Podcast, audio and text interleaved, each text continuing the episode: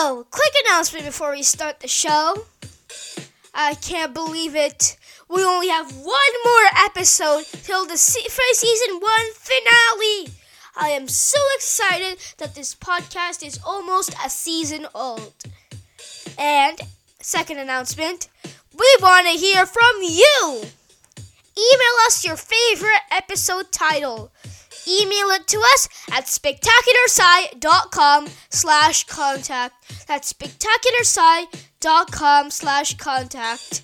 Our email address is spectacularsci at gmail.com. That's spectacularsci at gmail.com.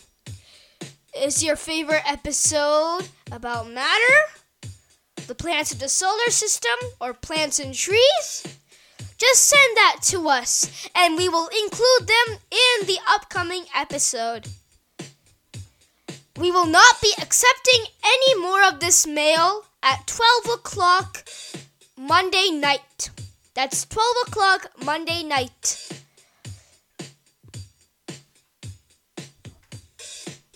Now, on to the show about the far seeing machines, telescopes.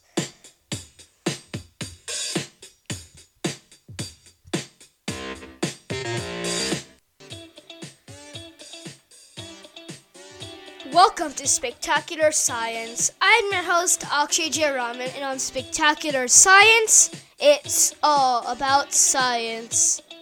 Today, we're talking about telescopes, these revolutionary machines that help us see in far off space.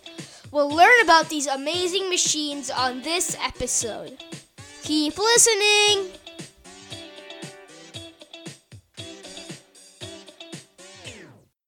First of all, what is a telescope? A telescope is a it's an instrument that helps you see in this in the distance. They're usually used for looking into space, but they were previously used during medieval times to look at enemies approaching them. Isn't that cool? Telescopes have been there since medieval times, but they are not the modern day telescopes that we see today. How does a telescope work, you ask? Well, let me break this down for you with the help of music. Light is all around us. Our primary source of light in the solar system is your friend and mine's the sun. The sun beams out visible light, which we can see. So if you were looking at a planet in the night sky with a telescope, the light from the sun would bounce off that planet and enter your telescope. That's called reflection. This, the light from the sun is reflecting off the planet that you're looking at. So, that beam of light is inside your telescope. Now, what happens? Inside a telescope, there are two mirrors, or lenses, as we scientists like to call them. One is a concave lens, and is an other is a convex lens. They're both shaped differently in order to refract or bend light. Kind of like when you put a pencil into a cup of water and look through it, it looks broken. That's refraction. Anyway, when the light enters your telescope, it bends and it gets reflected into your eyes. That bended image is what you see as the magnified image of the planet or whatever object you're observing.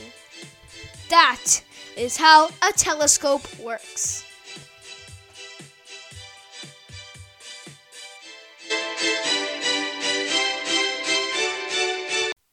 What in the first place? Who invented a telescope?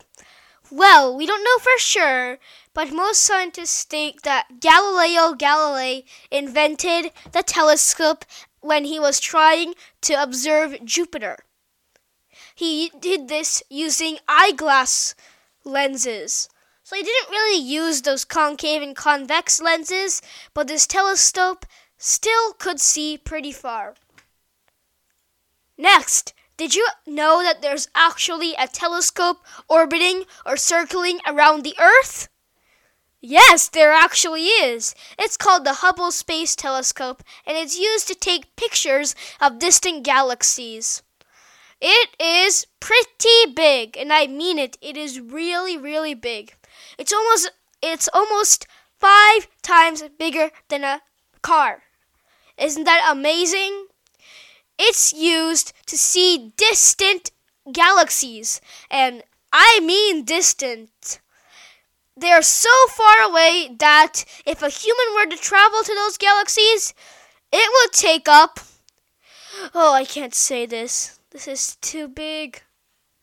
A million years to get to those galaxies. And this is if you were traveling at the speed of light. That's just totally amazing. Hubble has actually been used to make lots of revolutionary scientific discoveries, like tra- tracking black hole gas bubbles. Now, the grand finale question Why are telescopes important? Well, telescopes, not just the one in observatories, but the ones that you can have at home, help people discover new things if we didn't have telescopes, we would not even know about other planets that orbit around the sun, the sun itself, and if the earth orbits around the sun or the sun goes around the earth. We would not know any of this without telescopes. Telescopes help us make very revolutionary discoveries. Thank you for listening to this episode of Spectacular Science. Please check out our website, spectacularsci.com. Did you know the Great Conjunction? We actually wrote a blog post about that, and you can see the picture of the Great Conjunction of Jupiter and Saturn that happened. Just go to www.spectacularsci.com to find that picture you want to contact us, email us at spectacularsci at gmail.com. That's spectacularsci at gmail.com. I can't believe you only have one episode until the season finale. We want to hear from you. Tell us what your favorite episode from season one was. Email this to us at spectacularsci at gmail.com. That's spectacularsci at gmail.com. Thanks so much for listening, and we'll see you on the season finale of Spectacular Science. I love doing silly voices.